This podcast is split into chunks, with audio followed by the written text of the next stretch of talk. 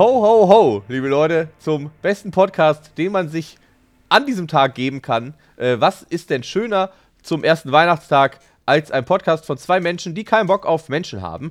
Denn das ist hier der Fall. Im besten Podcast von Menschen, für Menschen, gegen Menschen, dem Podcast namens Ich kann nicht gut mit Menschen. Wir sind äh, Jule Weber und Malte Malte Küppers. Ja, genau. Ich dachte, du sagst, ich dachte, wir machen hier einen fliegenden Wechsel. Das hat nicht geklappt. Machen wir. Gut, Okay. wir sprechen sowas ja nicht ab. Liebe Nee. Leute, herzlich willkommen. Bevor wir hier anfangen, mit irgendwas zu erzählen, ganz, ganz wichtig, nächste Woche gibt es den großen Jahresrückblick. Und ihr habt jetzt noch die letzte Chance. Schreibt uns bitte eine Nachricht äh, über eure cringigsten Momente des Jahres 2023. Wir möchten darüber, äh, wir möchten diese erzählen, ja, und wir haben Ja. keinen Bock, uns irgendwelche Nachrichten von euch auszudenken, weil wenn wir keine Nachrichten bekommen werden, dann werden wir genau das tun. Ihr wisst, wir, Definitiv. ja, Jule und ich sind beide natürlich Wow, dann machen wir ein Ratespiel daraus, welche Nachrichten Welche echt- ausgedankt sind und welche echt sind. Oh! Ähm, ich ich sage jetzt auch mal explizit dazu, ähm, wenn ihr mir dazu schreibt, dass es darum geht, könnt ihr mir auch Sprachnachrichten schicken mit euren Geschichten, wenn ihr einfach keinen Bock habt, die zu tippen, sondern Ja. die lieber erzählen wollt. wir spielen ähm, die auch gerne ein. Genau, vielleicht einfach dazu schreiben, ob wir sie einspielen dürfen und ähm, kurz dazu schreiben, dass es eine Sprachnachricht dazu ist, weil wenn ich eine Sprachnachricht von irgendeiner Person bekomme und ich, ähm, ich kenne die nicht und ich weiß nicht, um was es geht, höre ich sie mir vermutlich nicht an, weil erfahrungsgemäß ist es dann jemand, der mich beleidigt. Ähm, oder mir ungefiltert von der eigenen Traumatisierung erzählt, was auch. Es fühlt sich beides sehr ähnlich schlecht an. Jule, wir machen Ähm. das so, wenn du demnächst in Zukunft äh, Sprachnotizen von fremden Menschen bekommst, leit Ja. die einfach direkt an mich weiter. Und ich höre die mir an für dich und sag dir dann, ist okay.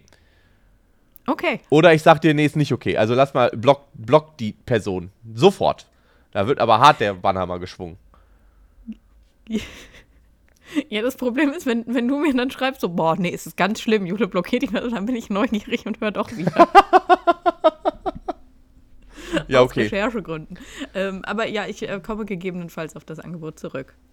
Weil ich bin nämlich, ich bin super neugierig, was sowas angeht, ne? Also, wenn, also ich kann wirklich, wenn ich eine Sprachnotiz bekomme von fremden Menschen, Mhm. kann ich nicht, ich muss da reinhören. Generell. Also mein Anfragenordner, sobald ich sehe, da ist was in den Anfragen oder sogar verborgenen Anfragen, Ja. da muss ich reingucken. Ich kann ja, nicht ich gucke anders. da auch immer rein. Manchmal, ist es Manchmal ist, richtig das dumm. halt richtig dumm, ja. Ja. Also manchmal gucke ich da rein und denke, ach, na, schade. Heilige Scheiße. Aber gut. Apropos heilige Scheiße, frohe Weihnachten, Malte. Ja. Jawohl! Ich habe in Form eines Tannenbaums gekotet. Das ist. Nein, das stimmt nicht. Das ist. Gott!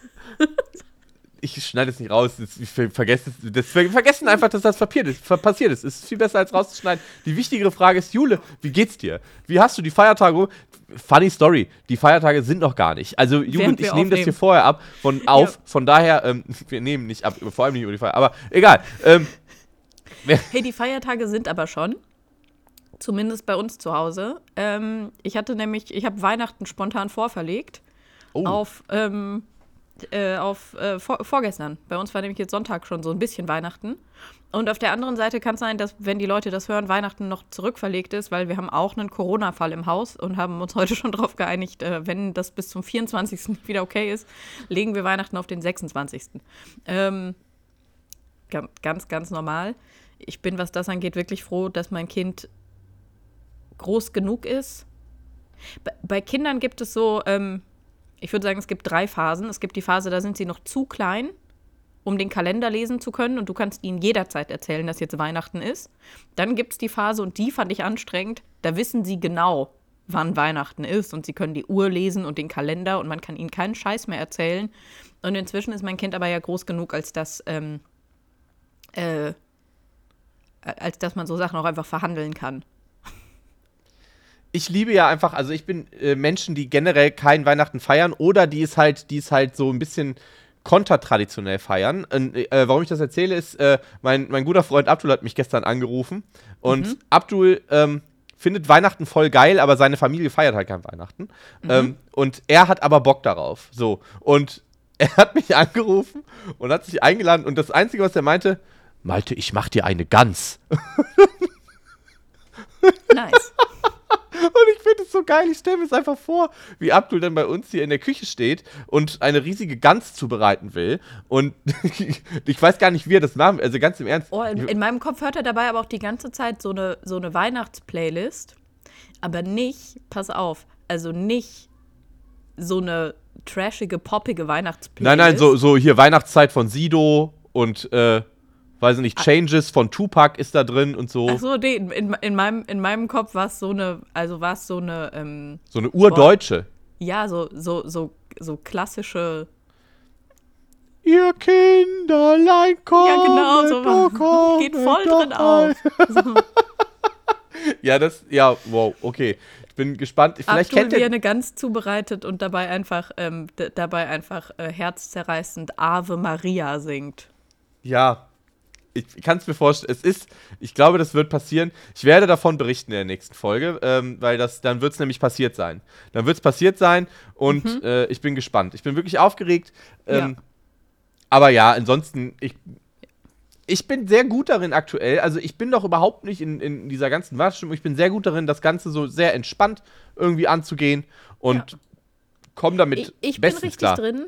Ähm, genau, unter anderem eben, weil ähm, ähm, meine, meine Tochter hat einfach Sonntag ihr erstes Weihnachtsgeschenk bekommen. Und dann waren wir schon wieder Starlight Express gucken. Aber wir waren nicht einfach nur Starlight Express gucken. Ihr wart wir- in der, ja, ich, oh, ich hab's gesehen. Wir ja, waren in ja, der ja. Singalong-Show. Singelingelingdong. ja und?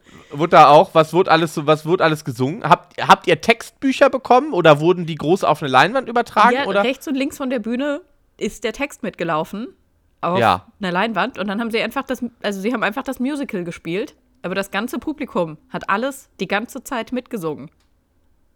Hot. Die große Frage ist ja, Jule Weber, Ja, was sagt die Kulturkritikerin? Was sagst du als Kulturkritikerin Mhm. zur inhaltlichen Komponente von Starlight Express? Also, Ja. wie findest du die Geschichte, die dort erzählt wird, die Botschaft, die dort vermittelt wird? Das interessiert mich. so, so ein bisschen outdated, würde ich sagen. Voll, oder? Ja, voll. Also, das ist wirklich, mittlerweile müsste man eigentlich sagen, dass der E-Zug der Held sein sollte. D der E-Zug in diesem Musical ist einfach so offensichtlich queer-coded. Ja. Und ja, einfach- Stimmt. so eine massive Drag-Performance, dass Ja. ich persönlich ohnehin finde, dass der E-Zug gewinnt. Ich bin ja, also bin ich ja Ultra-Fan. Ähm, Hat auch den besten Song. Also, hier, Ich bin elektrisch, ist ein absoluter Banger. ja. Ja, ja, ja, in der Tat, genau. Aber also das, ähm, also das, das sowieso, genau, das ist so ein bisschen. Ich Vor allem glaube, am- genau, also ich glaube, das ist das, was mich inhaltlich sogar fast am meisten stört. So die ganze ansonsten irgendwie angeteaserte, sehr heteronormative Liebesbeziehung zwischen einer Dampflok und dem Erste-Klasse-Waggon. Entschuldigung, ich musste, es haben ja nicht alle Leute dieses Musical gesehen. Ja. Also, da muss ich auch Ähm, sagen, es die sind stört die, mich gar nicht so sehr. Oh, weil, ab, also, Jule Weber, da geht bei mir aber auch wirklich die Notbremsen auf äh, Vollzug. Bin ich ganz ehrlich. Also da, tschüp, tschüp. ja, äh, natürlich, so die inhaltliche Botschaft, die da ans Ende, also ich möchte gleich nochmal auf diese Liebesbeziehung eingehen, ja? Das Mhm. hier wird der große, weil ich finde, was ist mehr Weihnachten als eine Starlight Express Themenfolge ähm, in diesem Podcast? Also, kurz, was ich ja bei dieser, bei der Story richtig cringe finde, ist, dass am Ende ja nochmal so ein richtiges Loblied auf die Dampflok gesungen wird. Wenn dann die, die Mutter von der Dampflok, Ja. oder ist es die Mutter, wenn die nochmal sagt, Dampf bleibt für immer. Dampf Ja. wird immer funktionieren. Wo ich mir denke so, ha, ha, sch- schwierig. Ah, gerade. Hat sich da vielleicht mal jemand auf die Gleise geklebt? Da, oh, das wäre so witzig. Das wäre Das so ist die Show, die ich witzig. sehen will. Die, die Leute würden wieder durchdrehen. Weißt du, wie man sich gut auf die Gleise kleben kann? Auch bei Starlight Express, ohne dass die Leute durchdrehen? Du machst es einfach mit dem Traktor. Oh ja. Das einfach, einfach mit dem Traktor und dann schön den Güllefass ausleeren auf der Bahn und wirklich alle sind okay. Oh, alle sagen, ja, endlich, endlich setzt sich mal jemand für seine Interessen ein. Dann ist alles in Ordnung. Das muss man wissen. Ist auch für die äh, letzte Generation sicherlich interessant, wenn sie Starlight Express kapern wollen. Ähm, aber das ist das eine. Ja. Aber dann das andere, also diese Liebesgeschichte. Zum einen finde ich die anderen Waggons durchaus sympathischer. Der Gepäckwagen, bin ich ganz ehrlich, ist mein Favorite. Ganz persönlich, weil äh, einfach, einfach solide. Auch ein solides Outfit, so diese Koffer auf dem Kopf, finde ich ist geil. ein Cutie, gebe ich dir recht. Ja, so. Aber dann, mein großes Problem ist, dass sich die, diese, dieser erste Klasse-Waggon Ja. ja einfach, also eine Person mit so großen Entscheidungsschwierigkeiten und so einem offensichtlichen Hang dazu, die falsche Wahl im Miteinander zu treffen, so, das ist wirklich, also äh, das ist ja, die boykottiert sich ja bewusst das ist, selbst. Ja, genau, aber das ist das Ding, ähm, das finde ich halt jetzt nicht wahnsinnig dramatisch. Also es langweilt mich ein bisschen, weil es einfach die gleiche Storyline ist wie überall. aber so, ohne oh, Zeit, das zu erzählen. Und, und, und schau sie dir an und natürlich geht sie dann erst irgendwie so hier mit den, mit den krassen, coolen Bad Boys mit und oh nein, turns out, das ist eine schlechte Idee. Und der cute Junge von nebenan, den sie am Anfang hart in die Friendzone gegleist hat, so ist am Ende doch derjenige, mit dem sie glücklich in den Sonnenuntergang Er stand auf dem Abstellgleis. Man kann es So. genau so sagen. ähm, und, und das ist ja wirklich einfach, also das ist ja einfach, ähm, also da gucke ich drauf und ich bin so, ja, pff, langweilt mich ein bisschen, weil es ist die gleiche Geschichte wie immer, aber ich sehe, dass es auch die Geschichte ist, die für die Leute funktioniert. Ähm, es ist ja tatsächlich so Storytelling-mäßig bei, ähm, bei so Geschichten schon auch schlau, Leuten so ein bisschen auch bekannte Anhaltspunkte zu geben. Vor Von daher, allem, also ich wäre, ich wäre, ich glaube, ich wäre halt noch mehr okay mit dieser Geschichte, wenn der Turn trotzdem an irgendeiner Stelle ein anderer wäre. ja, aber die meiste Zeit turnen die ja einfach Rechtskurven lang. Ähm, aber der große, Ja. der, also was, ich glaube, ja, gut, ich gebe dir recht, äh, in einem gewissen Punkt, ich verstehe das, aber das, das große Problem, was ich dabei habe, ist noch nicht mal die Story an sich, sondern dass überhaupt gar keine Zeit dafür da ist, die zu erzählen. Sondern, also die Entscheidungen des erste Klassewagens, die sind so sprunghaft, dass ich mir denke, das ist doch, also das ist doch gut, vielleicht funktioniert das bei Zügen so. Da koppelst du dich am einen ab und hängst sofort am nächsten dran, weil sonst bist du als erste Klassewagen natürlich ein bisschen aufgeschmissen, kommst ja nicht vorwärts. Ist logisch, verstehe ich schon. Dann äh, muss ich sagen, ich weiß noch gar ich habe dieses Musical das erste Mal gesehen, da war ich irgendwie in der fünften Klasse damals, habe ich mich richtig über den ICE aufgeregt, weil das ist wirklich, äh, also ganz im Ernst, zum einen das Tempo, das er da vorlegt, generell schon unrealistisch. Also Ja. da ist wirklich, äh, Nee, er wird ja auch schon anmoderiert, wenn er reinkommt, wird gesagt, so immer pünktlich, der ICE aus Deutschland. Und ähm, ist immer ein Lacher. ja, ja, Aber für Leute, was die nicht so viel Zug fahren wie ich. Ja. Ähm, Nee, aber genau, was ich ja, so die, der, der wichtigste Punkt ist ja einfach diese, diese, diese äh, äh, leicht zu verstehende Story ist vor allem deswegen notwendig, weil man inhaltlich, das ist natürlich bei so einer Singalong-Show, wenn die Texte da stehen, ein bisschen anders, aber inhaltlich schwer etwas versteht, weil einfach die Musical-DarstellerInnen ganz oft einen so starken amerikanischen Akzent haben in ihrem Deutsch, dass Das ist ja aber in den meisten nicht- Musicals so, Ja, und, das, und ich So. denke, das kann doch nicht sein. Ihr könnt doch nicht. Also, was ist denn da los, dass ihr Deutsch. Also, dann nimmt das, dann spielt's doch auf Englisch halt. Mein Gott. Also, das ist doch. Nein, aber nein, die Texte müssen ins Deutsche übersetzt werden, was an sich für Barrierefreiheit ja cool ist. Aber dann lass es doch Deutsche singen, also lass es doch Personen, ich will gar nicht sagen, lass es Deutsche singen, sondern lass es Personen singen, die das halbwegs akzentfrei hinkriegen. Ich habe manchmal Ja, das, Gefühl, Ist, das ist ein Problem, das du immer hast. Also das hast Ja. du auch, ähm, ich, ich arbeite gerade ähm, an so einer, ähm, ich bin beteiligt an einer, an einer Opernproduktion, die nächstes Jahr im März Premiere haben wird. Dazu werde ich definitiv auch noch mehr in diesem Podcast erzählen. Singst du mit? Jetzt. Äh, ich singe nicht mit. Schade. Ähm, ich spreche. oh, Also ich bin auf der Bühne mit beteiligt, ähm, aber ich mache diese, ich mache diese Spoken Word Sache und nicht Operngesang. also wenn ihr Sänger braucht, bin ich zu haben. Ich äh, sage Bescheid. Wir werden uns nicht melden. Ähm, äh, genau, aber da ging es auch schon drum, dass ähm, eben aber auch manche von den SängerInnen in dieser Oper auch Texte haben, die sie dann sprechen müssen. Und die sind auch deutschsprachig. Ähm, und es gab auch kurz die Überlegung, ob eben ähm, äh, SängerInnen von, von mir, und es ist noch eine andere Person beteiligt an dem Projekt, aber also von uns geschriebene Texte sprechen.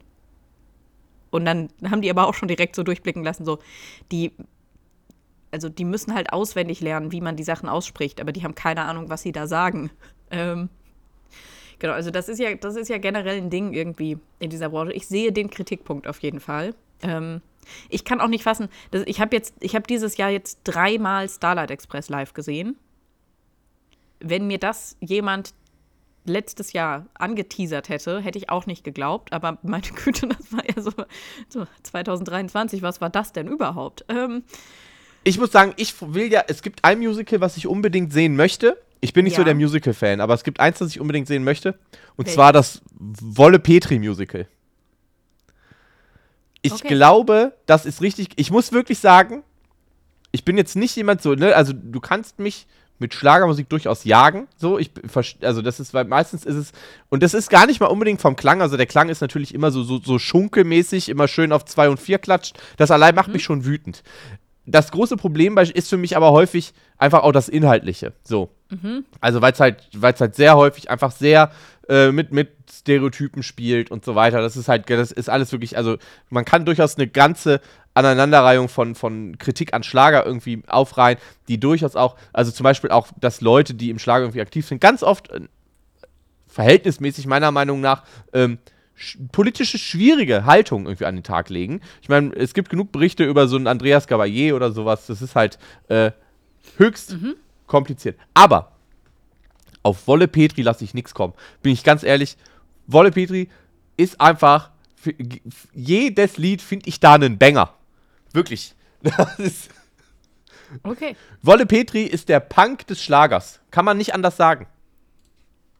Wieder nur Hot Takes in diesem Podcast heute. ähm, hey, also diese Sing-Along-Show war tatsächlich auch einfach richtig, richtig schön, ähm, weil meine Tochter einfach so massiv viel Spaß hatte. Ähm, die hat sich das halt, also die hat sich zu Weihnachten gewünscht, schon wieder Starlight Express zu sehen. Ähm, und dann hatte ich eigentlich, ganz ehrlich, erst gar nicht so viel Lust, ihr das zu schenken. Und dann habe ich aber halt gesehen, dass es diese Show gibt und habe gedacht, ja komm, also das wird sie großartig finden, weil sie auch ohne dass der Text angeschrieben ist, einfach jeden Song aus diesem Musical auswendig kann. ähm, und äh, dann habe ich sie an dem Tag selbst aber halt auch so komplett damit überrascht. Also sie war irgendwie noch, sie war noch duschen und kam im Schlafanzug aus dem Bad und ich stand fertig zum Ausgehen vor der Tür und habe gesagt, so kannst du nicht mitkommen, geh dich umziehen, wir müssen los. Und sie wusste erst, was passiert, als wir an der Halle waren. Ähm, das war schon einfach sehr schön und sie hatte mega viel Spaß. Ähm, und äh, ich habe ich hab mehrmals, ich habe mehrmals während dieser Vorstellung geheult und dann gedacht so, oh Gott, Leute um mich rum werden denken, dass mich dieses Musical so emotional macht. Scheiße. Ja, ja, ja. Aber es ist nur das Kind. Ähm, also wobei ich sagen muss, es gibt schon auch Stellen, an denen mich auch dieses Musical ein bisschen emotional macht, was aber auch einfach daran liegt, dass ich super empfänglich für so Live-Show-Effekte bin. Also wenn dann da, wenn dann da so die, wenn die Lichtshow und der Pathos so richtig reinballern, so, dann macht das was mit mir und ich kann nichts dagegen tun. Ich bin da ganz bei dir. Also ich habe das jetzt nicht bei so Live-Shows. Das ist, das ist tatsächlich da äh, wahrscheinlich, weil ich da generell auch immer ein bisschen so überfordert bin, dass ich dann, dass ich dann eher, ja, ich kann es, also ich habe auf jeden Fall bei einer Live-Show noch nie geweint, so, wo ich regel, also das ist einfach wirklich, gib mir einen Film. Nein, ständig bei Gib- Live-Show. Nee, das ist, ich, ich weine immer vor, bei Filmen, einfach wegen Okay. allem. So Filme und Serien, die scheppern und Bücher natürlich auch. Das, das ist auch Videospiele, all sowas. Also alles so, was- wo ich dann in, in einem ruhigen, in einem, in einem Ja. Setting für mich bin oder zumindest mich so fühle. Im Kino kann mir das genauso passieren. Da Ja. fange ich an zu. Ich habe gestern oder Weißt du, was vorgestern. die, weißt du, was die schlimmste Sache da ist, die mich am meisten zum Weinen bringt, Malte? nee, sag an. Kinder, die Dinge live aufführen. So Kindertheater. Du bist wie meine Mutter. Musikschulkonzert. Und wirklich aber auch immer, es muss nicht mal mein eigenes Kind beteiligt sein. Es reicht mir, wenn in einem, in einem Film eine Szene ist und sie müssen in dem Film zu dieser Schultheatervorstellung gehen oder so und dann sind da Kinder auf der Bühne und spielen was vor. Es, es ballert einfach direkt rein bei mir. Das geht überhaupt nicht. So, ein Kinderchor. Jede, jede Aufführung, die ich damals hatte, ist mit der Erinnerung verknüpft, dass meine Mutter geweint hat. Mein Theaterstück in der 12. Klasse, wo das komplette Publikum meinen Penis gesehen hat aus Versehen. Ich glaube, ich erzählte das hier. Du Ähm, erzähltest das hier. ja, meine Mutter hat geweint. Vor Rührung, Nicht nicht, wegen des Penises. So, dann, Jahre zurück, Konfirmation. Ich musste beim Weihnachtsgottesdienst die Heiligen Drei Könige, also einen der Heiligen Drei Könige spielen. Ich weiß nicht mehr welchen. Mein Satz war, da, der Stern oder sonst irgendwas. Ich höre meine Mutter schluchzen. Wir gehen, wir gehen Jahre zurück, Jahre zurück ins, in den Kindergarten. Abschlussfeier des Kindergartens. Abschlussfeier des Kindergartens. Ich bin verkleidet als kleine Raupe Nimmersatt. Muss durch Ringe krabbeln, die wie Mann, Essen ich heul- aussehen. Ich heul fast bei der Vorstellung. Hatte ein Raupenkostüm an und einen Haarreif mit Fühlern. Bei jedem Ring, durch den ich gekrabbelt bin, sind mir die Fühler abgefallen. Oh, und dann hast du sie wieder aufgesetzt. Und ich muss, hab sie jedes Mal wieder aufgesetzt, bevor ich weitergekrabbelt bin. Meine Mutter hat geweint. Wirklich immer. Immer wieder. Und dieses. Aber gut, ich war, also als kleiner Raupe Nimmersatt hab ich schon gewusst. Malte Küppers, irgendwann wirst du ein Star. War mir klar. Als ich da als, als Raupe Nimmersatt da durch die, durch die Hula-Hoop-Reifen gehüpft bin. Crazy. Ja, von daher, du bist wirklich wie meine Mutter, Jule Weber. Es ist Wahnsinn. Ich habe verschiedene Dinge schon über deine Mutter gehört. Und ich würde sagen, 50-50 Ja, bin ich gerade so cool und oh oh. oh nein. Haha. Oh. In der Hinsicht bist du wie meine Mutter. Da, lass es mich Okay. konkretisieren. okay, gut. Ja. Gibt es so Momente, wo du geweint hast wegen, wegen sowas, wa- was dir im Nachhinein unangenehm war, oder stehst du, embrace du das so, stehst du dazu? Nee, zum Teil ist es mir schon einfach unangenehm. Ähm. Vor allem, wenn nicht mein eigenes Kind beteiligt ist. so. ja. Also so, boah, vor einer Weile war so, ähm, äh, war so ein Projekttag bei meiner Tochter an der Schule und dann haben da auch irgendwie so verschiedene Gruppen halt irgendwie Sachen vorgeführt und dann standen wir halt alle irgendwie so im, im Foyer von dieser Schule und es kam schon auch der Punkt am, am Tag, an dem irgendwie ähm, meine Tochter da beteiligt war oder irgendwie befreundete Kinder und so. Cool, aber dann halt auch irgendwie so, hey, hier sind jetzt diese beiden Mädels aus der 6C und die tanzen was vor. Und dann haben die halt einfach so, die hatten halt einen Tanz einstudiert.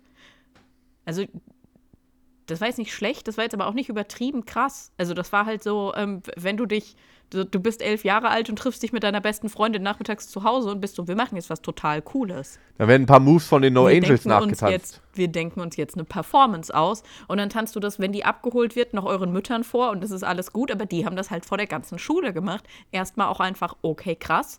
Ähm, macht mal langsam mit eurem Ego, Mädels. So. Aber dann stehe ich da halt, dann stehe ich da halt dazwischen und krieg richtig nasse Augen. Weil ich denke so,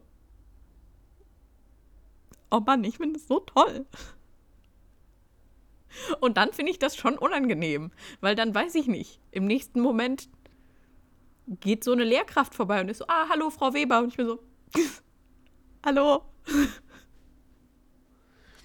Pass auf, die unangenehmste Stelle, bei der ich jemals in puncto Medien geweint habe, Mhm. Werde sie jetzt erzählen.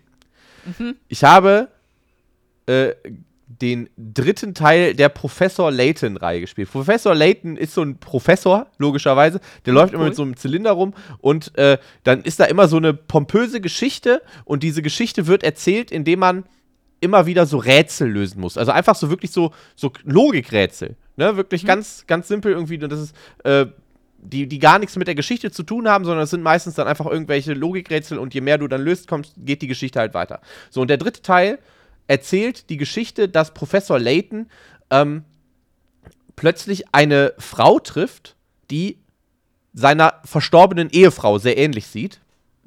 Und es stellt sich, Spoiler ist jetzt ist mir scheißegal, so stellt sich dann heraus, es ist tatsächlich seine Frau, die aber bei dem Unfall, den sie damals hatte, nicht verstorben ist, sondern in die Zukunft katapultiert wurde. Ich hasse, Jetzt halt passiert. Bei ihm ist, ja, es ist wirklich, also ne, das ist, letztens, letztens ist mir das mit meiner Katze passiert und es war wirklich wild. Und dann ist so diese Offenbarung, wer sie wirklich ist und so. Alles eigentlich super schön, aber dann kommt eben der Moment, wo sagt, okay, es ist jetzt klar, dass, wenn sie diesen Fall lösen, sie wieder zurück an den Punkt geht, wo sie in die Zukunft gereist ist. Also heißt zurück an den Punkt, wo dieser Unfall war. Und dann wird sie diesen Unfall halt so erleben. Das heißt, die beiden verabschieden sich mit dem Wissen, okay, die Frau ist jetzt weg, die geht zurück in ihre Zeit, um da unmittelbar zu sterben. Und das, dieser Plotpoint hat mich gebrochen. Ich habe geweint. Wie ein Schlosshund. Wirklich so richtig, so, so ein richtig, so richtig hässliches. Mein Gesicht war wirklich komplett verzerrt vor, Ja. vor Weinen. Ja. Und das allein ist ja noch nicht, also das passiert. Der Ja. Knackpunkt, das Unangenehme ist, Ja. dass das ist alles auf dem Klo passiert. Okay. Ich habe ich hab dieses Spiel auf dem Klo gespielt, weil es weil's auf dem DS, also auf dem, ne, so, zum ja. Mitnehmen halt ist auf. Und dann habe ich das auf und habe dann auf dem Klo diesen Heulkrampf bekommen. Und dann, das ist wirklich, wenn du halt zu Hause bist und jemand klopft besorgt an der Badezimmertür, weil man von drinnen so ein, ein tiefes Schluchzen hört und ein. Und ich konnte einfach nicht mehr. Und das war, das war richtig unangenehm. Weil das konnte ich im Nachhinein konnte ich schwer erklären. Also das Ja. ist wirklich. Nee, ich, ich heule halt einfach so regelmäßig beim Serie schauen. Und auch, ich habe auch kein Problem damit, Sachen mehrmals zu schauen und verlässlich an den gleichen Stellen wieder zu weinen. Ja. Ähm, aber meine Frau geht dann einfach nur vorbei und sagt, weinst du? Und dann sage ich, ja.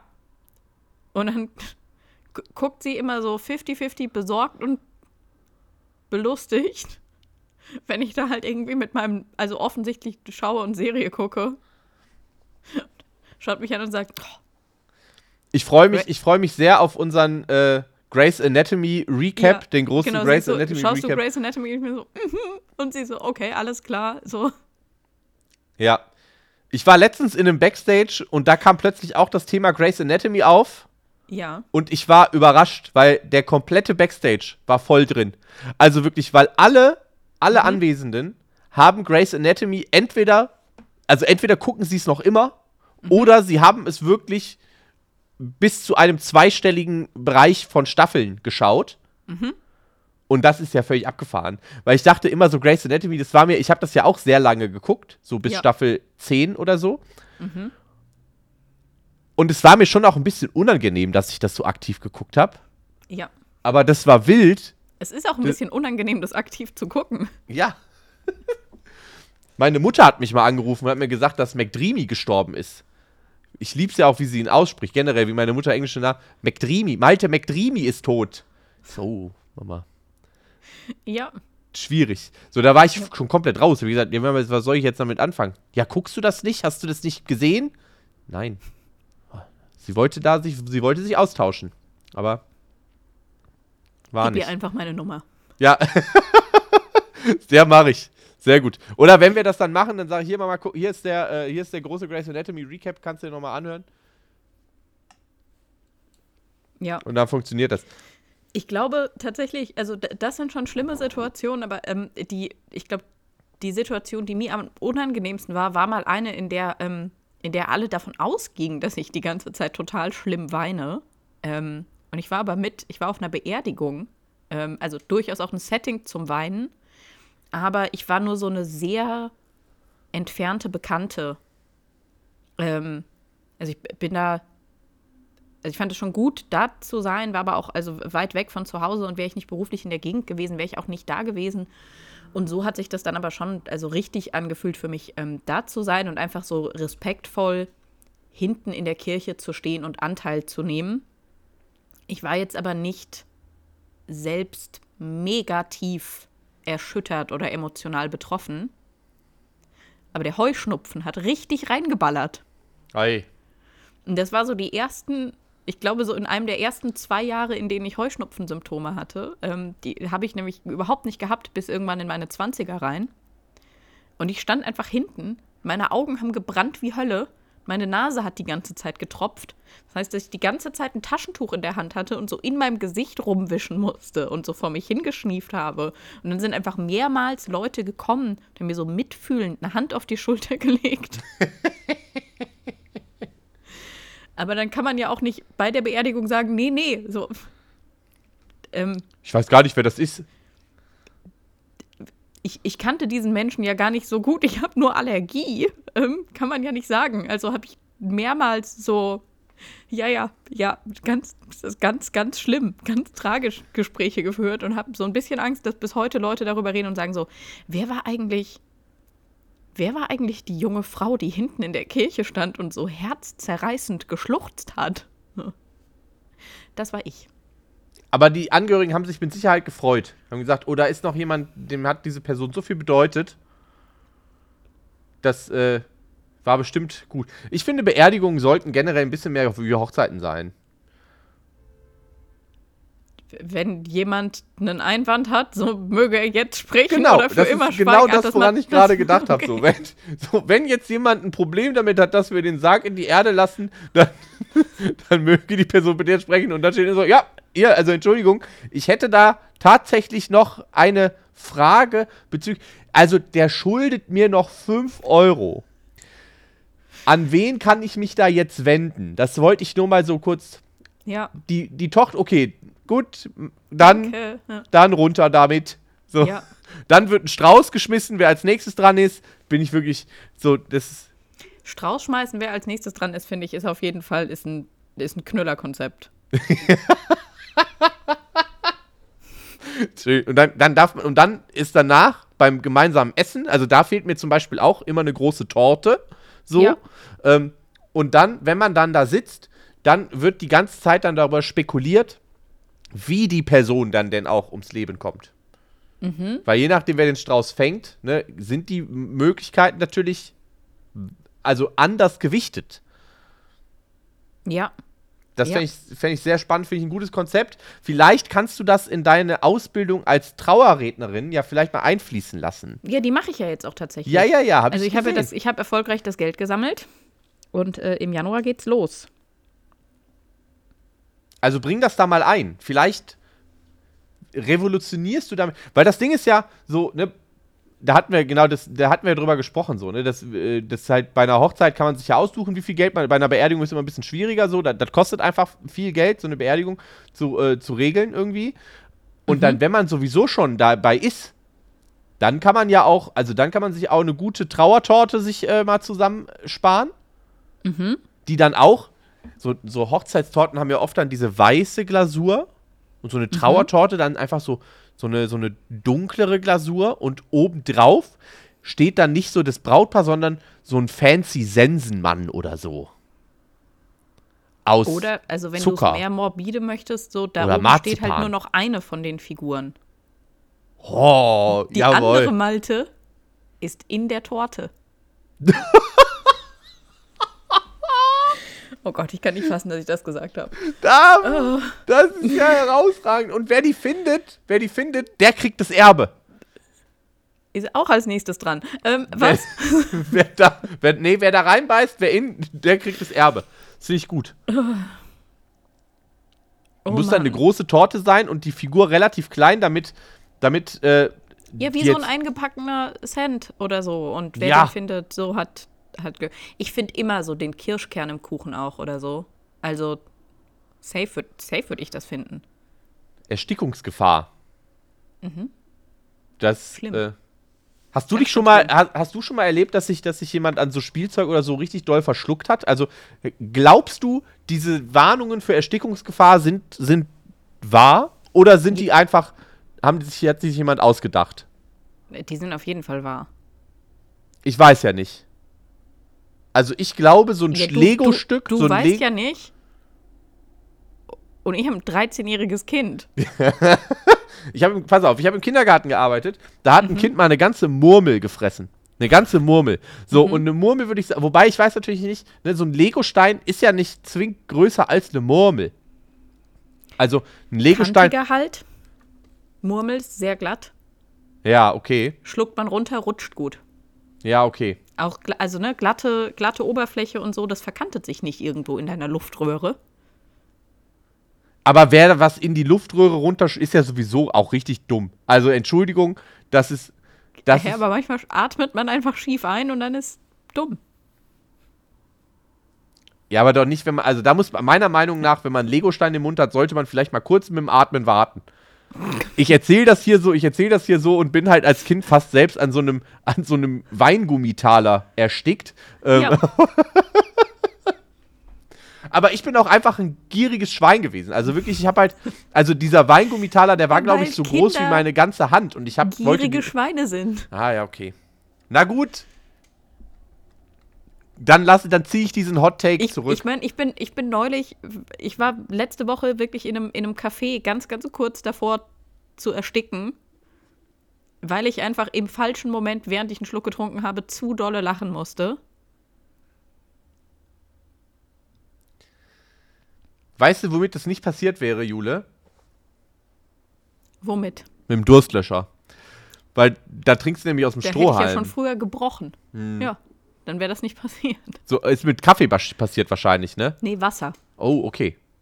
Na gut. Weil so ein heißer Kaffee in, rein in, in verschlucken, das glaube ich auch noch unangenehm schmerzhaft. Das ist bestimmt unangenehm, ja. Äh, apropos letzte Woche, Malte, also ich, Ich, meine, dachte, apropos unangenehm schmerzhaft. Apropos unangenehm schmerzhaft. Wir sind schon voll weit in dieser Folge drin, aber äh, hast du eigentlich einen Regelfall und eine Ausnahme? Also, wir sind hier, ich muss ganz ehrlich sagen, ich weiß also ich meine, es ist Weihnachten, aber Menschen waren ja bestimmt trotzdem Scheiße. ja Ähm. oder nicht so scheiße. Ich hatte, ja, pass auf, ich hatte einen Regelfall, äh, war, es war goldig. Ich hatte eine Veranstaltung, es war richtig wild, weil diese Veranstaltung war auch im Rahmen des Live-Adventskalenders hier in Duisburg.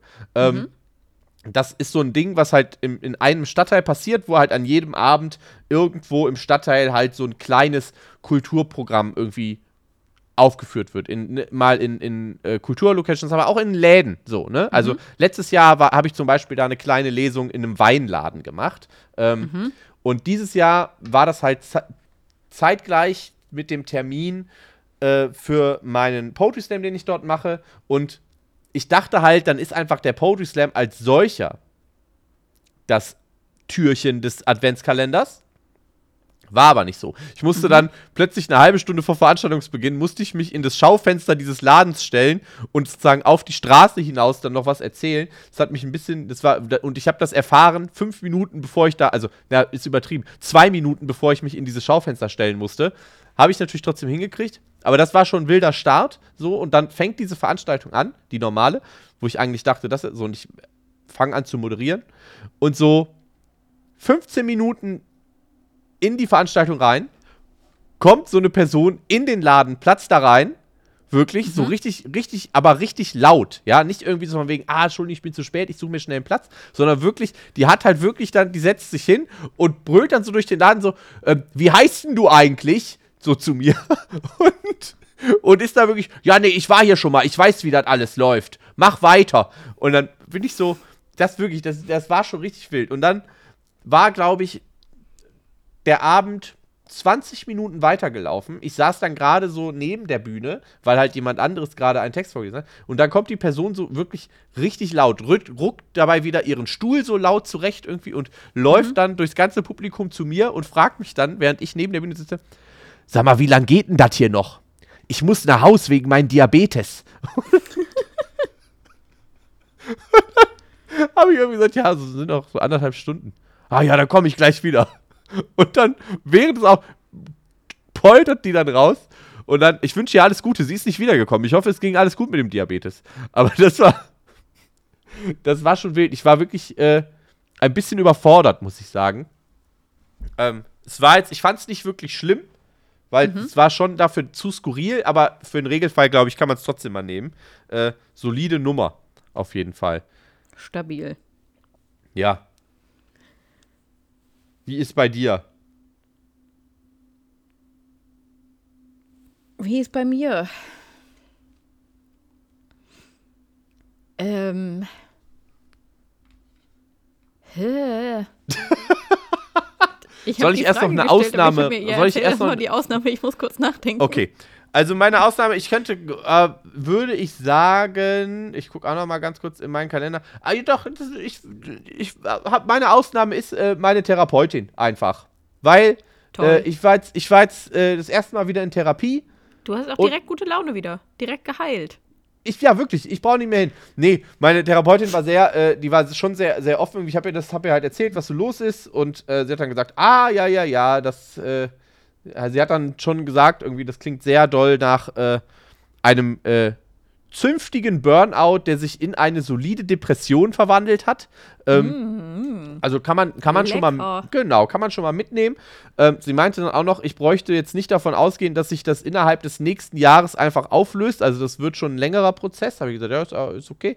Ähm, aber ähm, also mehrere Sachen. Zum einen, weil ich kam da an und sie meinte so, ja, sie hat erstmal gesagt, dass sie meine Akte nicht mehr gefunden hat. Also sie hätte halt zu weit oder, oder ne, so wirklich richtig weit zurückgucken müssen, bis sie es gefunden hätte.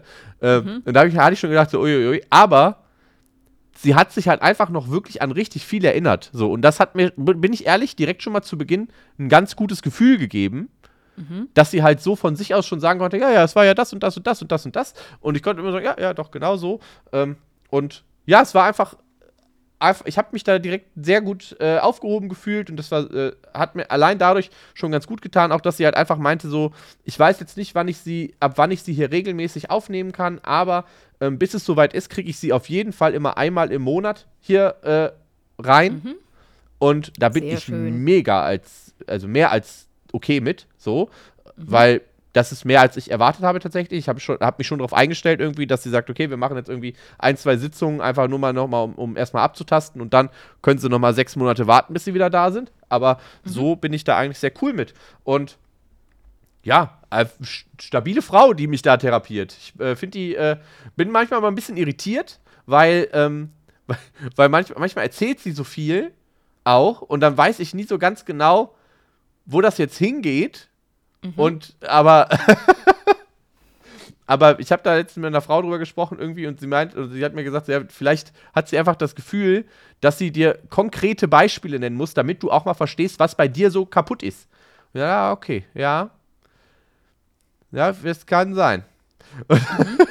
Also es ist so, ich muss, manchmal muss ich das so ein bisschen sacken lassen, was da, was da alles so gesagt wurde. Und dann so komme ich erst so ein paar Tage später drauf, was, was los war. Aber äh, nichtsdestotrotz ähm, ich fand es einfach gut, dass sie, also es hat mir auch sozusagen für meine Therapie, die ich zuvor bei ihr hatte, vor zwei Jahren, einfach ein sehr mhm. gutes Gefühl gegeben, dass sie das augenscheinlich ja doch alles äh, ernst genommen hat, sich da sehr gut mit auseinandergesetzt hat, wenn sie das zwei Jahre später so aus dem Stegreif alles nochmal runterrattern kann. So. Das klingt sehr gut, ja.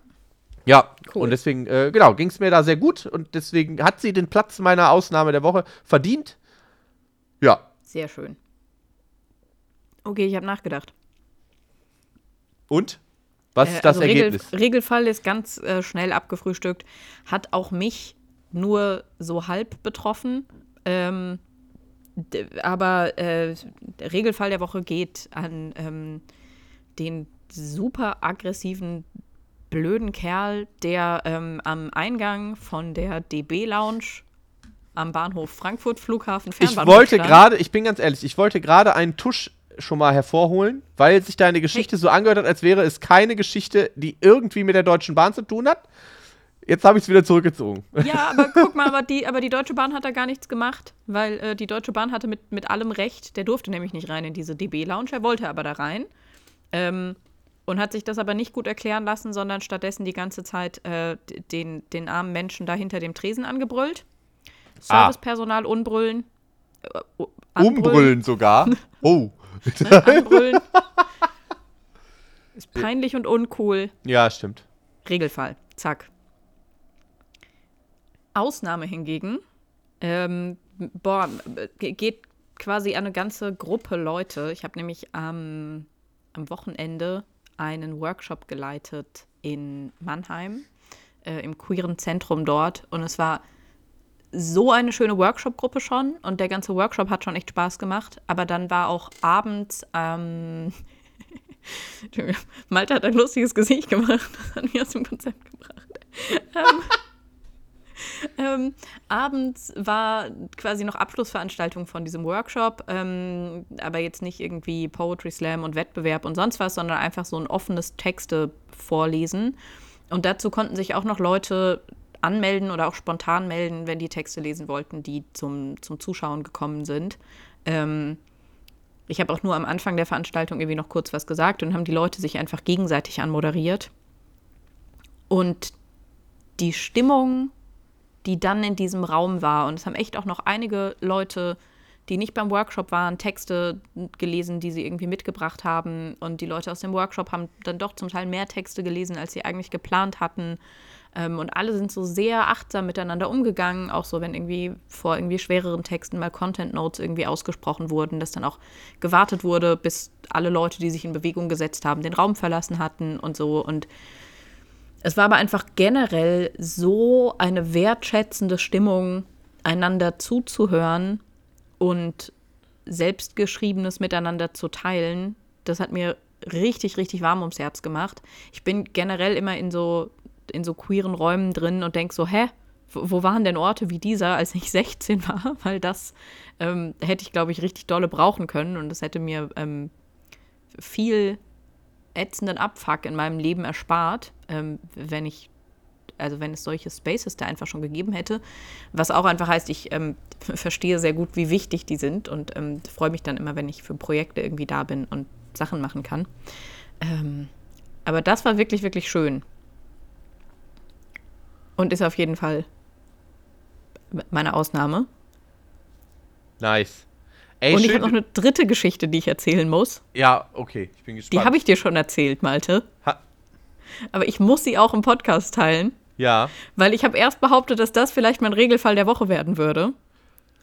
Du hast, ja, du stimmt. hast ah, ja, ich recht angemerkt, dass es nicht der Regelfall ist. Ja. Aber ich lache einfach immer noch darüber. Ja, doch, das ist wirklich, also Jule Weber, wirklich. Jetzt wird es äh, hier richtig besinnlich, nämlich. Ja, frohen 13.12. sagen wir schon mal am Anfang. Ähm, genau. Ja. Hau raus. Ähm, ich war nämlich auch bei, bei meinen Eltern in der Kleinstadt und äh, kam da abends an mit dem Zug und ähm, war gerade so auf dem Weg aus dem Bahnhof raus und ich war nicht, ich habe nicht so gut aufgepasst, aber mir kamen auf jeden Fall, mir kamen zwei Männer entgegen. Und ähm, es ist so, dass, ha, wenn man da einmal anfängt drauf zu achten, regt es einen ganz, ganz doll auf und ganz viel auf, ähm, wenn man es einmal weiß. Aber es ist im Allgemeinen so, dass ähm, männlich sozialisierte Personen nicht ausweichen, wenn sie auf der Straße weiblich gelesenen Personen entgegenkommen. Sie gehen immer davon aus, dass ihnen Platz gemacht wird. Ähm, das ist Patriarchat und ein Problem. Und ähm, ich habe das irgendwann realisiert und dann eine Weile lang beobachtet und je nachdem, wie gut ich drauf bin, habe ich da keinen Bock mehr drauf. Darum weiche ich nicht mehr aus. Oder ich weiche höchstens minimal aus, so dass es gehen würde, wenn beide Seiten gleich viel ausweichen würden. Aber ich springe nicht mehr hektisch beiseite, nur weil mir da irgendein Boy entgegenkommt. Wirklich überhaupt gar nicht. Und ähm, zufälligerweise war ich gerade gut drauf, weil ich kam frisch empowered aus einem coolen queeren Space und habe gedacht, so hier, nee, auf gar keinen Fall bewege ich mich hier irgendwie zur Seite. Und dann bin ich nicht ausgewichen und mit dem einen so Schulter an Schulter einfach so richtig hart aneinander gerempelt. Und dann habe ich mich zu ihm gedreht und ich habe nicht mal was gesagt, sondern ich habe einfach nur angenervt und ein bisschen herablassend gemacht. Und dann habe ich gesehen, dass es beides Polizisten waren in Uniform. Und dann war ich aber mal wieder in einer richtig charmanten Personenkontrolle verwickelt, die dann natürlich überhaupt kein Problem war, weil ähm, ich diesen ähm, super privilegierten Personalausweis habe und äh, dann zwar ein paar Fragen dazu beantworten musste, was genau ich da irgendwie mache, ähm, weil ich ja ganz, ganz woanders gemeldet bin und wohin ich denn jetzt unterwegs wäre. Ähm, aber auch das äh, ließ sich ja alles okay schnell ähm, äh, klären und dann durfte ich auch wieder gehen. Aber das war kurz. War es richtig, richtig, ähm, war es richtig unangenehm. Ja, aber ich finde, Props dafür, Jule Weber geht einfach aufs Dorf und boxt die Dorfbullen um. Finde ich eine solide Schlagzeile. Also ganz im Ernst, wenn sollte die Gala diesen Podcast hören, mhm. nehmt das als Schlagzeile. Mhm. Lyrikerin boxt Lyrikerin boxt Bullerei blutig. So, das ist doch. Mhm. Ja, und dann einfach ja. genau diese Geschichte ab in die Gala damit. Ich find's geil. Also, der absoluter Boss-Move von Jule Weber, kann man nicht anders sagen. Da wird einfach mal die, werden einfach mal die Cops weggerempelt. Ja. So. Ich, ich mache keinen Platz für die. Ja. Nee. So. Die sollen, Die die stößt sollen sie aufs. ausweichen. Jule Weber stößt sie aufs Kopfsteinpflaster. ja, wenn ich mich jetzt nicht noch versprochen hätte dabei, wäre es souveräner. Aber egal. Magst du noch mal probieren? Ich tue überrascht. Jule Weber stößt sie aufs Kopfsteinpflaster. Wow, Malte. Was für ein toller Witz. Bam. So. Was die Polizei natürlich machen könnte, um äh, sich von deiner Wut zu entziehen, ja, äh, weil jetzt ist natürlich klar, Weniger rechtsradikal sein? Polizei Deutschland hat Angst vor Jule Weber, weil sie alle denken, oh, wow, wow, wow, wow, die schubst uns um. Die Polizei hört jetzt diesen Podcast. Werte, Aber Poli sie hören ihn jetzt, während wir ihn aufnehmen. werte Polizei, ja, das tun sie, so- also ich werde zu 100% abgehört. Liebe Polizei, Liebe sie, Grüße. Liebe Grüße, hallo. Ich, ich halte mal ganz kurz hier mit, mit rein, auch, damit sie dich auch hören. So, gibt's, möchtest du irgendwas sagen noch, Jule Weber, an die Polizei? Ähm, ach, nö, ne, wir sehen uns einfach 2024 und mögen uns dann immer noch nicht. Ähm, Wir sind, okay, also nochmal, liebe Polizei, wenn ihr wollt, dass Jule Weber euch nicht umschubst, habt ihr eine ganz Ja. einfache Möglichkeit. Ihr könnt einfach diesem Podcast Geld spenden. Denn das haben, haben ein paar Leute gemacht. Ein paar Leute haben das gemacht. Äh, und zwar mit, mit schönen Nachrichten, die ich hier eben mitteilen möchte. Äh, und genau, wenn ihr sagt, ja, so jetzt zu Weihnachten habe ich ein paar Taler locker, dann äh, steht der Link für die Spenden unten in den Show Notes. Ähm, ich kann auch jetzt, ich tease jetzt auch schon mal an. Ja, mit, äh, mit dem nächsten Jahr wird es dann auch äh, andere Möglichkeiten geben, äh, uns da eventuell zu unterstützen. Da kriegt ihr dann aber auch konkreter was für. Aber dazu dann später mehr. So, Spenden. Folgendes ist reingekommen. Erstmal äh, ein fettes Dankeschön an Annika. Ich lese den Text vor.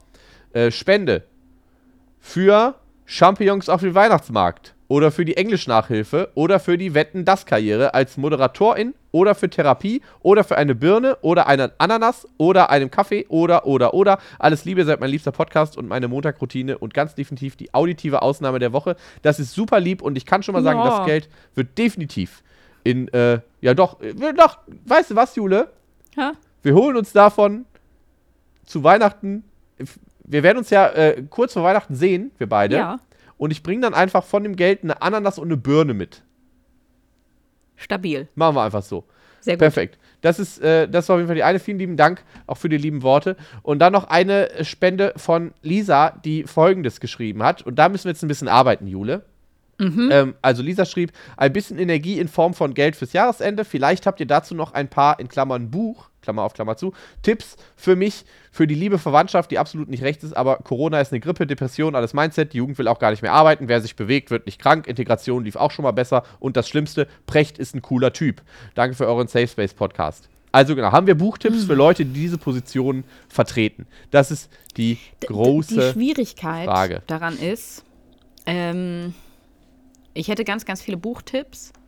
Aber also das Problem ist ja eigentlich immer, dass diese Leute die guten Bücher nicht lesen wollen. Das ist auch mein Gedanke gewesen tatsächlich. Und ich hätte das auch so kategorisch gehabt, ab, aber, ja. ablehnen, weil also so, ähm, keine Ahnung, ich würde immer die Bücher von Margarete Stokowski zum Beispiel empfehlen, so als Einstiegsliteratur. Ähm, Boys Don't Cry, auch so ein sehr gutes Einstiegsbuch. Und also es gibt da, es gibt einfach wirklich, es gibt viele Bücher, bei denen ich sage, mit denen kommt man gut irgendwie rein in die Thematik und kann auch irgendwie viel gut verstehen, wenn man sich halt darauf einlässt, die zu lesen. Aber also se- se- seien wir ehrlich, das, das sind mitunter Leute, die sich generell schon weigern, ähm, die, also die sich generell schon weigern, ein, ein Buch zu lesen, das nicht ein Mann geschrieben hat. ja. Ähm, Das- und das macht es natürlich, das macht es natürlich schwer. Das war wirklich auch mein Gedanke. Ähm, ich habe tatsächlich an sich, so wenn ihr sagt, oder wenn du sagst, die Leute sind dazu bereit, Bücher zu lesen. Und wenn du auch sagst, man kann denen durchaus schon ein bisschen was, was, äh, was etwas mit, mit Anspruch geben, etwas anspruchsvoll. Und das meine ich jetzt gar nicht wertend, sondern eher so, so was, ne, wie tief das in ein Thema reingeht. Ähm, Dann kann ich so generell äh, die Bücher von äh, Aladdin El Mafalani empfehlen, weil da ist halt ganz, ganz viel zum Thema Rassismus, zum Thema Integration, zum Thema Bildung auch, ne? Also wirklich äh, so, inwiefern man aus äh, benachteiligten ähm, sozialen äh, Schichten irgendwie Chancen im Bildungssystem hat und so weiter. Ähm, warum, äh, was, was für Konflikte in der Integration liegen und so. Das sind, das sind wirklich, wirklich inhaltlich ganz, ganz äh, stabile Sachen, aber halt schon auch etwas fortgeschritten. So, das, ich glaube, so, wenn man sich zum ersten Mal mit so einem Thema auseinandersetzt, ja. weiß ich nicht, ob das der richtige Zugang ist. Was ich aber auch empfehlen kann. Genau, aber ich, ich glaube, also, dass das wirklich einfach häufig das also häufig das Problem ist, wenn die Leute nicht von sich aus sagen, so, hey, ich, ich würde in die Richtung gerne mal was lesen oder ich wäre da offen für, ist es sehr schwierig, ihnen das so heimlich unterzumogeln. Ja. Ähm, ich, hm, ich glaube tatsächlich, ähm, dass. Nee, vergiss es. Ich wollte gerade sagen, so von, von den Büchern, die ich gelesen habe, ich glaube, dass ähm, ähm, dass äh, Alte weiße Männer von Sophie Passmann ein Ansatz sein könnte. D ja. Da haben mir auf jeden Fall noch Punkte gefehlt und also das Buch soll ja auch ein Schlichtungsversuch sein.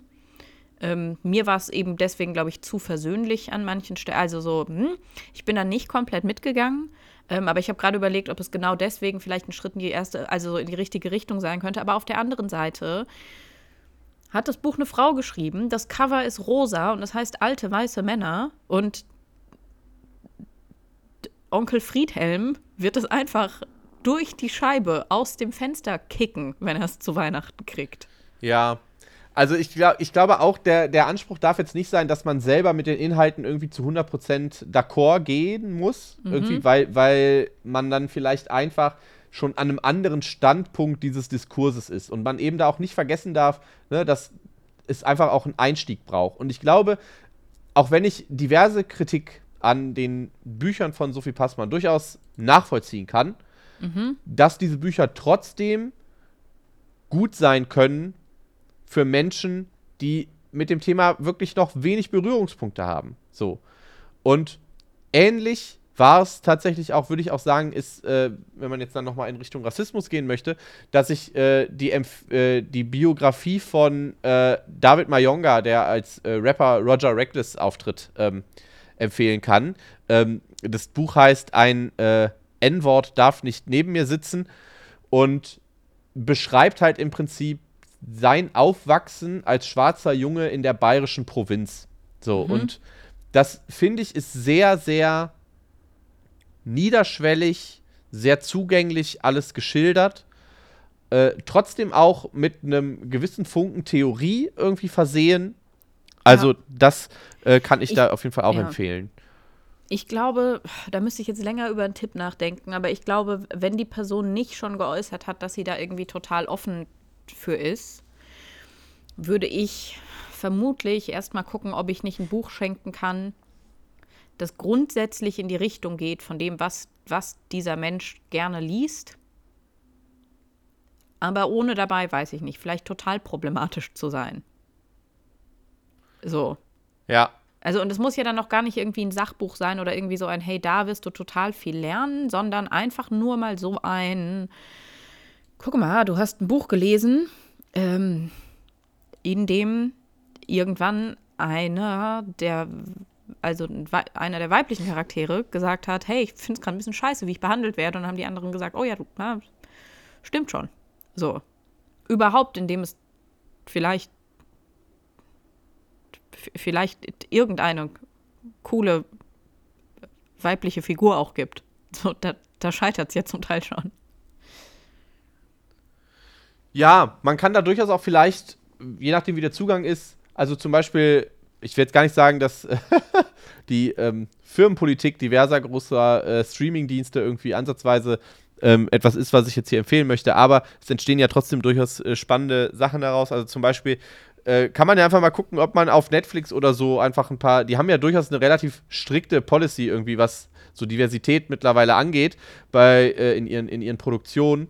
Ähm, oder, oder versuchen da irgendwie einen, Fokus drauf zu legen. Und ich glaube nicht, dass sie das aus politischer Überzeugung machen, sondern vor allem, weil sie glauben, dass sie damit ordentlich Kohle scheffeln können.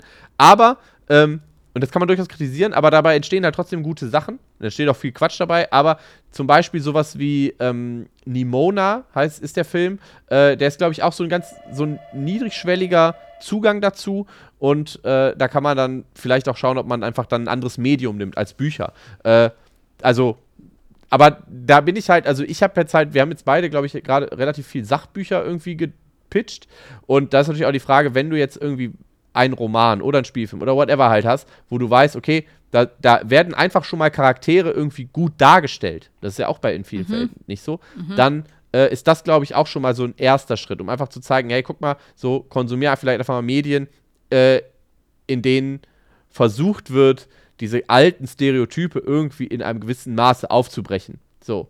Ähm, und da gibt es halt äh, Produktionen, die machen das ein bisschen geschickter, würde ich sagen. Manche Produktionen, die sind da sehr plakativ. Und mhm. da muss man natürlich dann auch schauen, was für die jeweiligen Personen in der Verwandtschaft besser geeignet wäre. So. Ja. Ja, genau. Da kann man, kann man ja so ein bisschen gucken, aber also ich würde wirklich einfach, ähm, also ich finde die Idee cool, immer zu sagen, hey, ich schenke irgendwie ein Buch und das ist vielleicht auch so ein bisschen irgendwie ein, ein Wink mit dem Zaunpfahl. Aber also es ist ja immer ein bisschen die Frage, was interessiert Leute auch. Ähm, ich fand es zum Beispiel spannend, also mein Vater ist keine Person, der ich dringend so Bücher irgendwie schenken muss, weil der hat auch einfach schon ziemlich viel verstanden. Ähm, aber dem habe ich zum Beispiel diesen Sommer als ähm, Buchempfehlung die er dann auch gelesen hat über den Urlaub, ähm, glaube ich, ähm, äh, das Buch von äh, Judith Holofernes gegeben, Die Träume anderer Leute heißt das, ähm, weil mein Vater sich viel für Musik interessiert und so und es eben ein Buch ist, in dem sie schreibt ähm, über äh, die Erfolgszeit äh, von Wir sind Helden und wie sie mit dieser Band aufgehört haben und dann ihr anschließendes Soloprojekt. Und es geht in diesem Buch aber auch ganz, ganz viel um die Vereinbarung von ähm, Privatleben und Familienleben und wie sie das mit den Kindern gemacht haben und mit der Tour und was im Rampenlicht erwartet wurde. Und ich fand dieses Buch beim Lesen ähm, wahnsinnig stark und wahnsinnig spannend und zum Beispiel super feministisch. Ähm,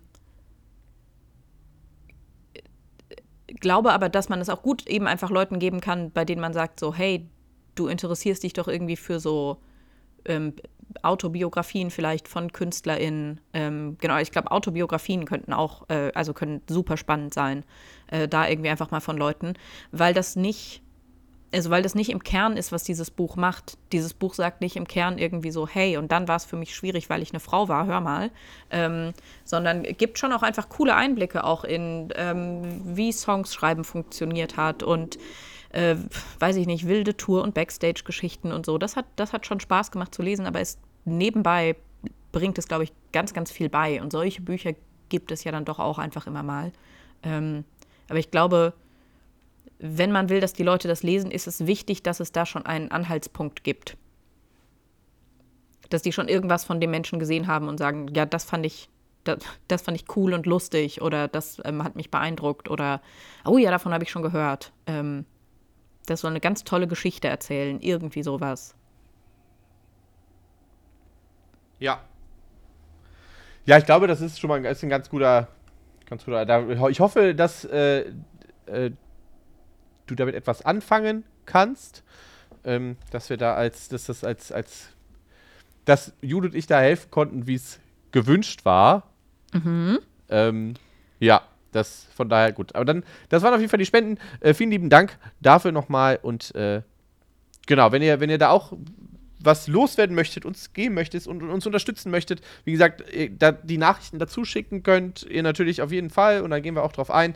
Äh, die Links dazu findet ihr alle in den Show Notes. Äh, da gibt es auch den Link zu unserem Shop, falls ihr euch noch denkt, dass äh, jetzt so von dem Weihnachtsgeld, was ihr jetzt über die Feiertage oh, ja, geschenkt bekommen, bekommen habt, nochmal ordentlich, äh, äh, ich kann nicht gut mit Menschen Merch kaufen wollt, dann gönnt euch und ansonsten vergesst auf gar keinen Fall, uns die äh, Cringe-Stories zu schicken. Mhm. Den Podcast zu bewerten, Jule und mir reinzufolgen, äh, Eileen und Louis reinzufolgen, sind auch in den Shownotes verlinkt. Und dann äh, hören wir uns nächste Woche zum großen Jahresrückblick wieder. Das wird richtig spaßig. Mega. Mega. Gut. Jule. Dann, äh, ja, äh, habt, noch, habt noch einen schönen Feiertag. Wir sehen uns ja bis dahin noch. Also ist ja egal. Wir sehen uns gleich. Das stimmt, wir sehen uns gleich. das stimmt. Gut, Okay. dann bis gleich, Dann. Jule. Bis gleich. Tschö. Tschüss.